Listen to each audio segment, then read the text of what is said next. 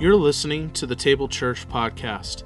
The Table is a community in Oroville, California that aims to follow Jesus by doing what he did love God, love our neighbors, and serve those in need.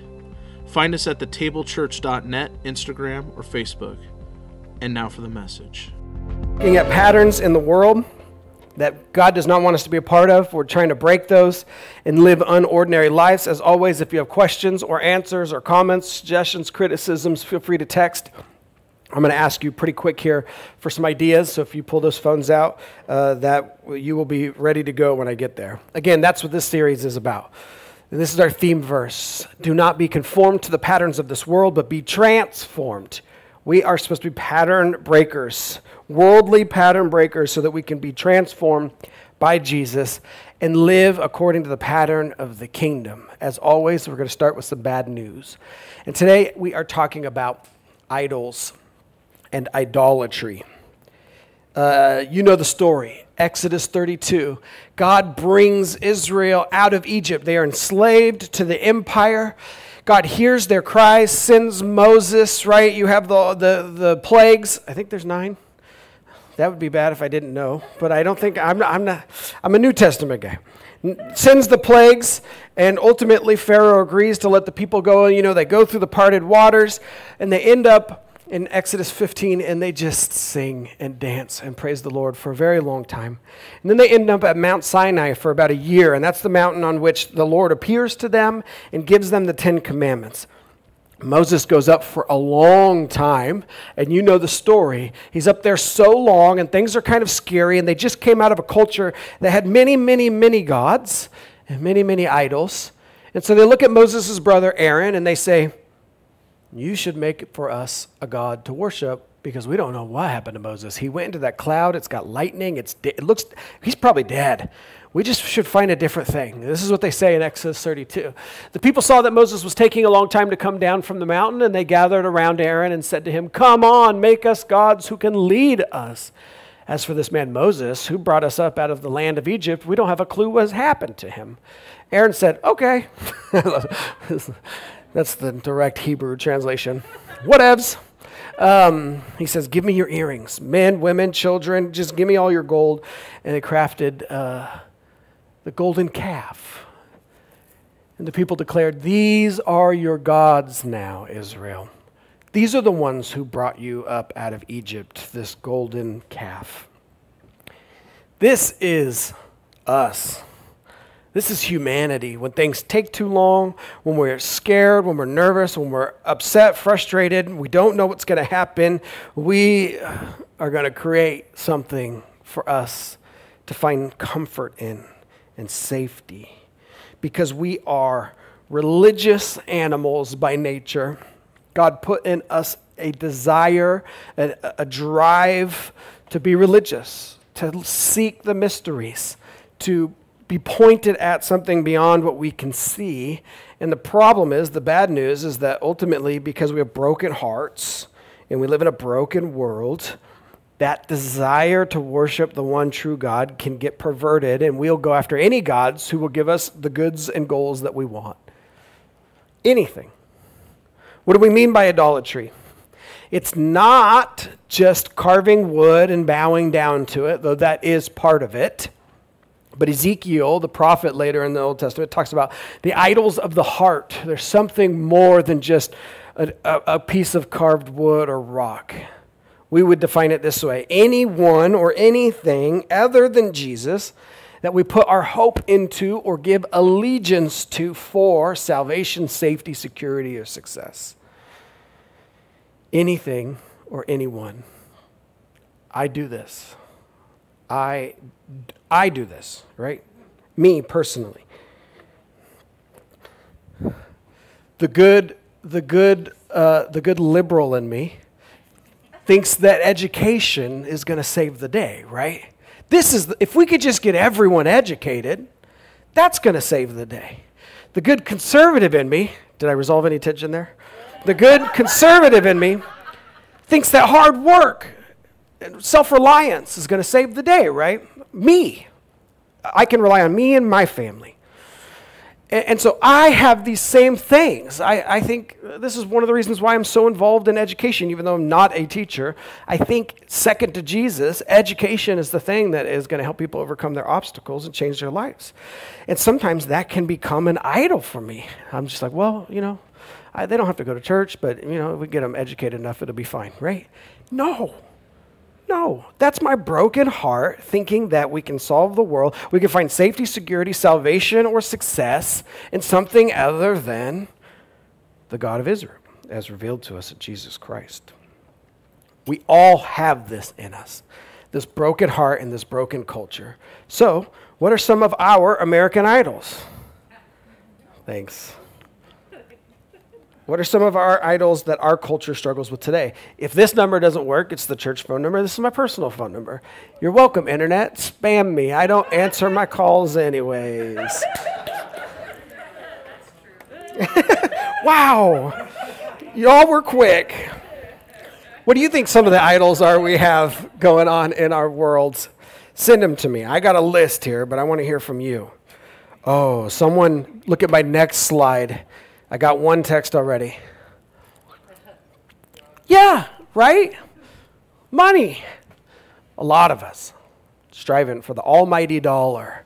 We literally put the word God on it, and it's also got weird, like, weird pyramid stuff on it with eyes and stuff. It's weird, y'all.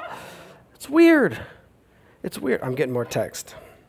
But this can become work. I'm going to just assume that that's my next slide. I'm talking work, success, finances, the economy. It's literally a golden calf. If you don't know, this is the statue outside the stock market exchange. They call it a bull market, you know. It's, it's literally a golden calf right outside the whole economy, the whole working thing. Whoever's sending me text, I appreciate it. Uh, Justin Guarini is definitely an American Idol. I appreciate that. 20 years ago. Somebody else said money. Yep, yep, yep. Send them if you got them. Technology is a real one, especially for our culture. We just we just have this idea that tech is going to save the day somehow. Especially even I, who disdain billionaires, I'm like, they'll figure it out, right? Like they'll figure it out. They're like, we got to go to Mars. this thing's broken, and I'm like, if the if all the rich white dudes are trying to get off the planet I'm like, no, no, we can fix it, right? They're like, we got to go. I'm like, hmm. but I do have this idea that like may, we're going to find a solution, right? We're going to find a solution. And maybe going back to work, one of our American idols is that we can consume our way out of the problems that we created if we just buy the right stuff, if we just buy the right amount of stuff, comfortable living. Yes, thank you, Joe Bell. That's point number one. That's point number one. Thanks, Joe Bell. Uh, tech could be that for us. Family. Family in this day and age has really be this thing that we can revolve our life around and make it the end of our work and idea. I got to tell you, there's a real issue with nationalism in our country on both sides of people thinking that right? My, my progressive friends sometimes think that if we could just get the right government, we will solve all the problems. We will experience the kingdom of God on earth. And the other people are going, we have to get the right people to stop whatever bad stuff everybody else is trying to do. We have to, have to get, if we can just get the right lead, they both sides, if we can just get the right leaders in charge, it's going to fix everything. And this has become so much of an idol that there are people now willing to kill their neighbor over their political belief. And it's not good. Self identity, right? Our own worth. I didn't want to put a picture up for sex, but we do that too with other people. That's what that is. Idols.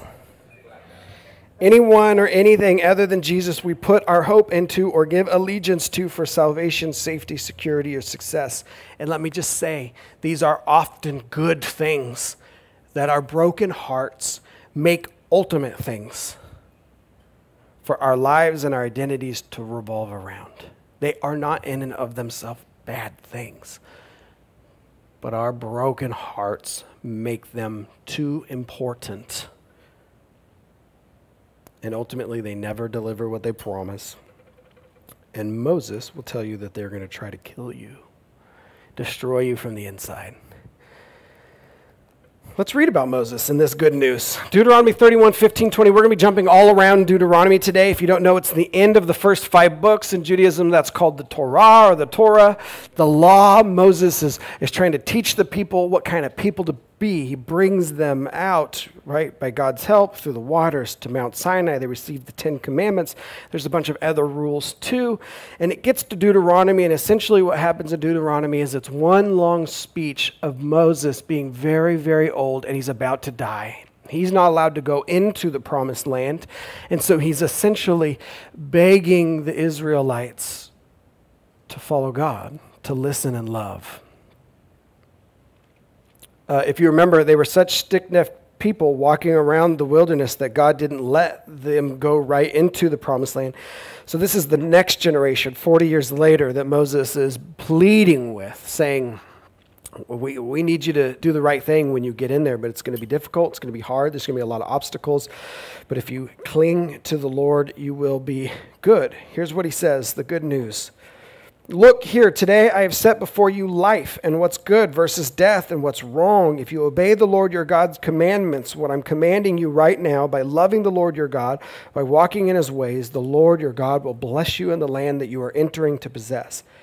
But if your heart turns away and you refuse to listen, and so are misled, worshiping other gods and serving them, I'm telling you right now, that you will definitely die.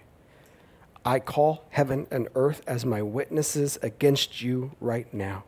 I have set before you life and death, blessing and curse. Choose life so that you and your descendants will live by loving the Lord your God, by obeying his voice, by clinging to him. That's how you will survive and live long in the fertile land. You know how we preach here head, heart, hands. The head is fixed. Something for us to know, something for us to do, something for us to feel or experience, a character that God wants us to have inside of us to be transformed. And the first question I always ask is what does God want us to know, especially in this theme, so that we can be unordinary? And it's what a text that I got earlier said that conformity and comfort are death. This is what God wants you to know. You want these things. In you is ingrained in you to try to do these things because of our brokenness of our own heart, but they will lead to death. Moses promises you. We are to live in the land, but not like the people of the land. Remember last week, we are to be light and salt to the people, not salty like the people. I hope you hear that. Thank you. Moses says, Once you enter the land the Lord your God is giving you, don't try to imitate the detestable things those nations do. Don't be like them. Don't be conformed to the patterns of the world. There's a long passage here, and I'll try to sum it up. It's a heartbreaking passage. Moses is like, This land we're going to is so good. There's so many good things there that you will eat and you will be satisfied and you will bless the Lord your God in the wonderful land that he's given to you. But watch yourselves, that's a title. But watch yourselves. Don't forget the Lord your God by not keeping his commandments. When you eat, get full, build nice houses, and settle down. And when your herds and your flocks are growing large, your silver and gold are multiplying, and everything you have is thriving, don't become arrogant forgetting the Lord your God. Don't forget the Lord your God and follow other gods, serving and bowing down to them. Moses is 120 years old, begging this new generation that things are going to be so good, that you're going to be so comfortable, that you're going to be tempted to a few different directions. To be like the other nations and to forget God and your comfort. Conformity and comfort are death. Science proves this. They have a thing called diseases of comfort. Primary cause of death in the 22nd century. I was like, bro, that feels like a million years away. But they say as things get more comfortable and as wealth increases, the number one cause of death in, the, in 80 years is going to be these diseases of comfort. And I know this is true. I know this is true because it's true for my family. Here's a line that I pulled out of this. It's from Canada, out of this study. They said in the USA, a study of national data has shown that only 3% of Americans followed all four of the recommended health rules namely, don't smoke, maintain a normal weight. Eat some fruit and vegetables. I have no problem doing that. It's all the other stuff. Get some exercise. All four. Only 3%. If you are in the amongst the 3%, good for you. But I know diseases of comfort kill because this, these are my grandparents, my beloved grandparents. And what I would say about my family is that we're survivors. You put us in a forest, and we are thriving. the thing that kills my family is sitting down and sugar. Diabetes, heart disease, right? These obesity. You put us in a forest to run around and, and survive, we are in our element. You don't have to do that anymore, right? And so we sit and it just destroys us. Moses tells us the same thing that happens to our bodies is the same thing that happens to our souls, that conformity and comfort is death. What does Jesus tell us to do to avoid the death of comfort and conformity? I'm not going to read this whole thing, but in Jesus' Sermon on the Mount, he says, Don't store up for yourself treasures on earth, right? Then he says, Either you will hate one master or love the other, or you'll be loyal to one and have contempt for the other. You can't serve God and money. Right? The money can be a real idol for us. In fact, when Jesus talks about idols, money is really the only one he's talking about. And then in all of these, he's talking about look at the lilies and the birds, and they have everything they need. And, and God promises us if you desire first and foremost God's kingdom and God's righteousness, all the things that we need will be taken care of. Jesus wants us to break the pattern of the world of comfort and conformity by becoming unordinary, and that means for him knowing the risks of comfort and conformity and avoiding them.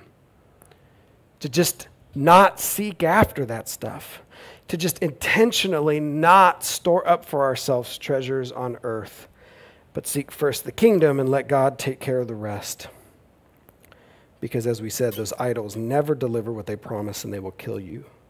But we can trust Jesus that he will hold us and that he will help us. So that's what Moses and God want us to know. Comfort, conformity equals death. What do they want us to feel? What kind of character do they want us to develop? What do they want us to experience in the inside?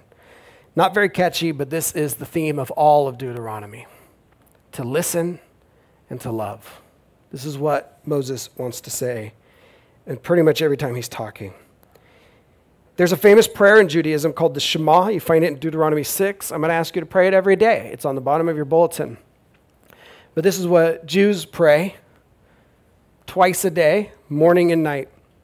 And essentially it's this it says, Listen, which is the Hebrew word Shema, which is where the name of the prayer comes from. Shema Yisrael, right? Listen, Israel. Our God is the Lord, only the Lord.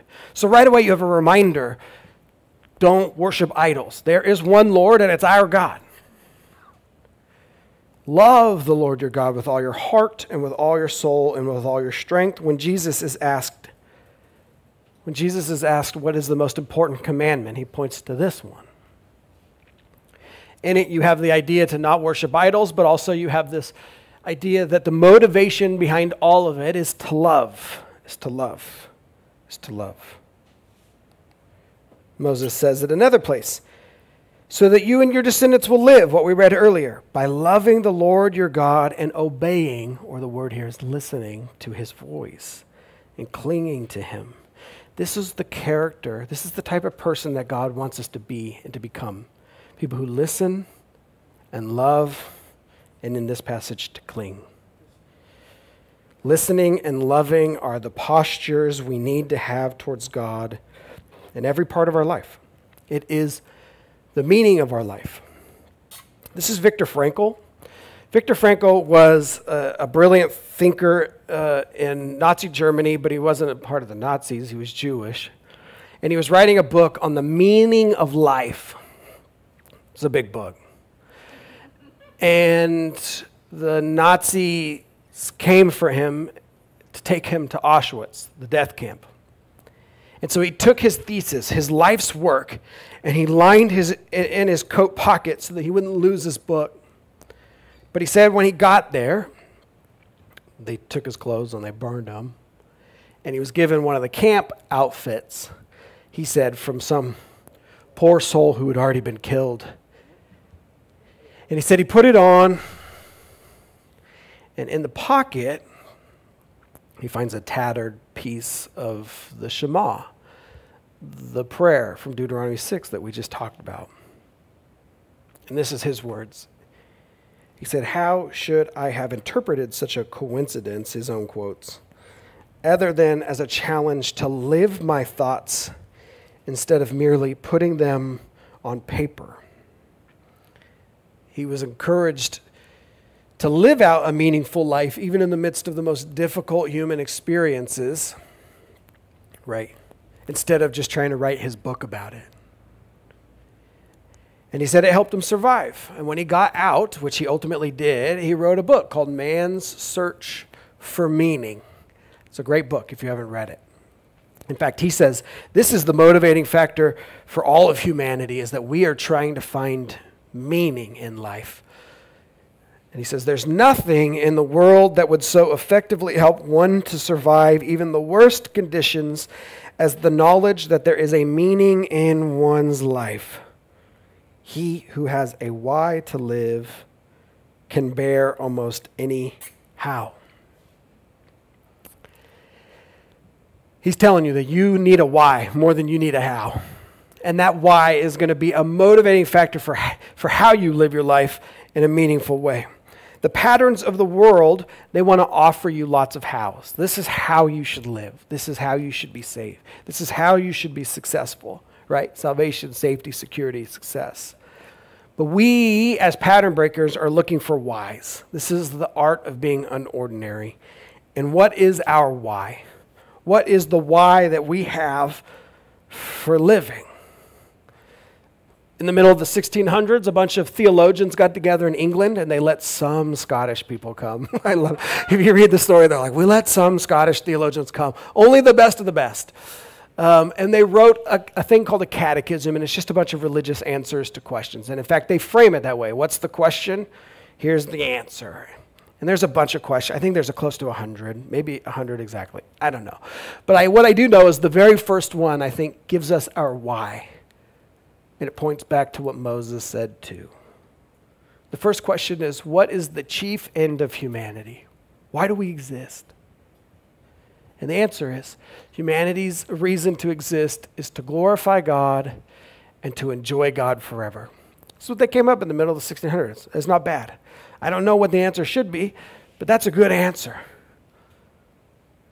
To glorify God, I'm going to say that's listening, and to enjoy God forever, to love God, to cling to God. That is our why. To listen to love. It is certainly the why of Deuteronomy. It is certainly the why of Moses' final speech to these Israelites before God brings them to the place that God promised to bring, bring them. To listen, to be people who listen and love. That's the inner posture we, we must have towards God. The problem, and Moses says this, is that our hearts are broken. We can't do this. But he tells them to do it anyways, right? What does God want us to do? In the passage that we just read, Moses very clearly says, I want you to choose life. I want you to choose life. I call heaven and earth as my witnesses against you right now. I have set life and death and blessing and curse before you.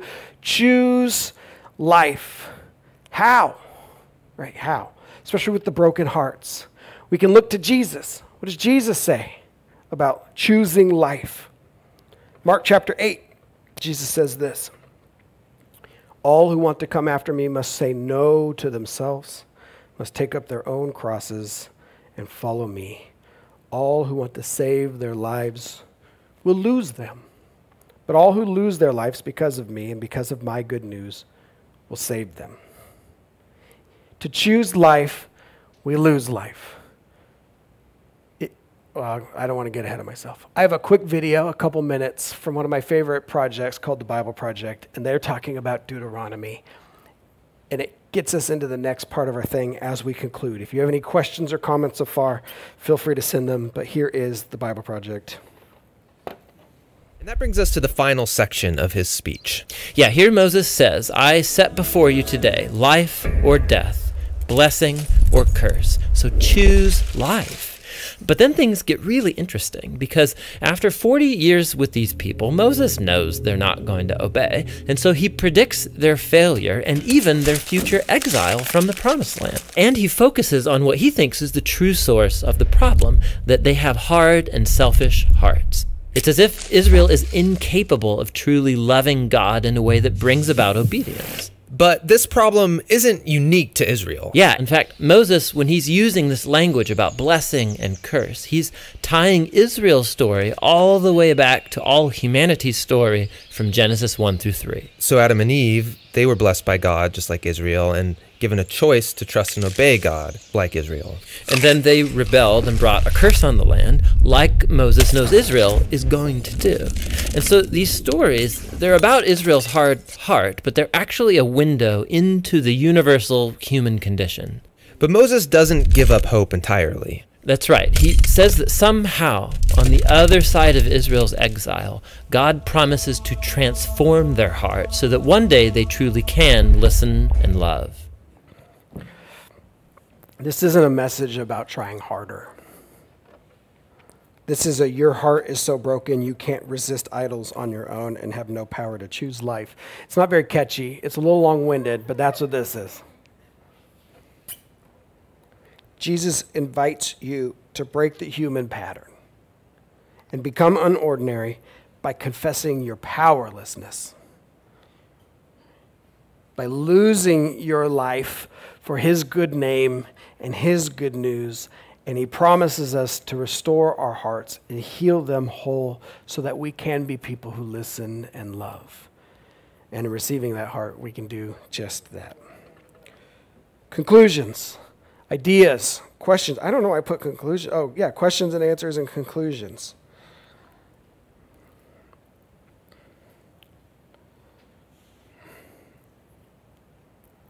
Someone's going back to some of the American idols, and they said sometimes family can be the toughest one.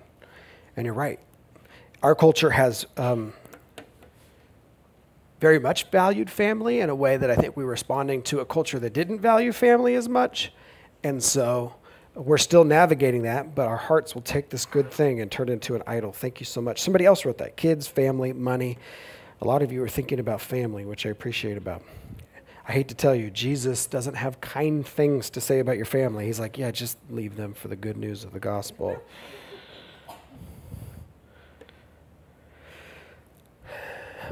Let's wrap this up. If you have any more, send them.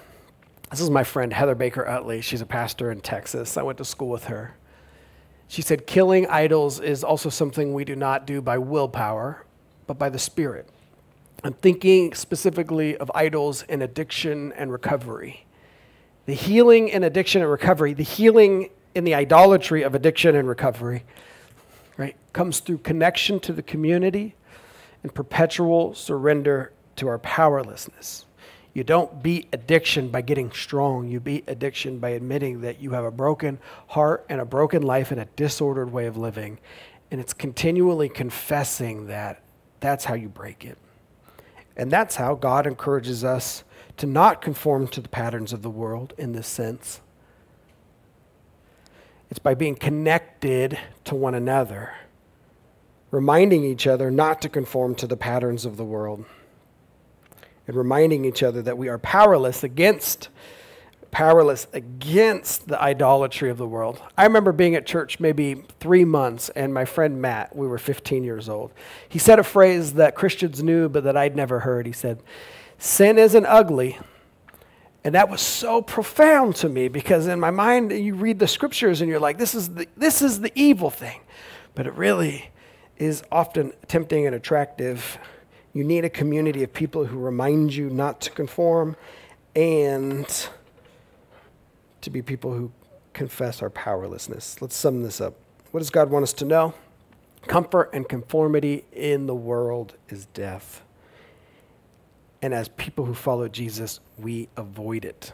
We run away from comfort.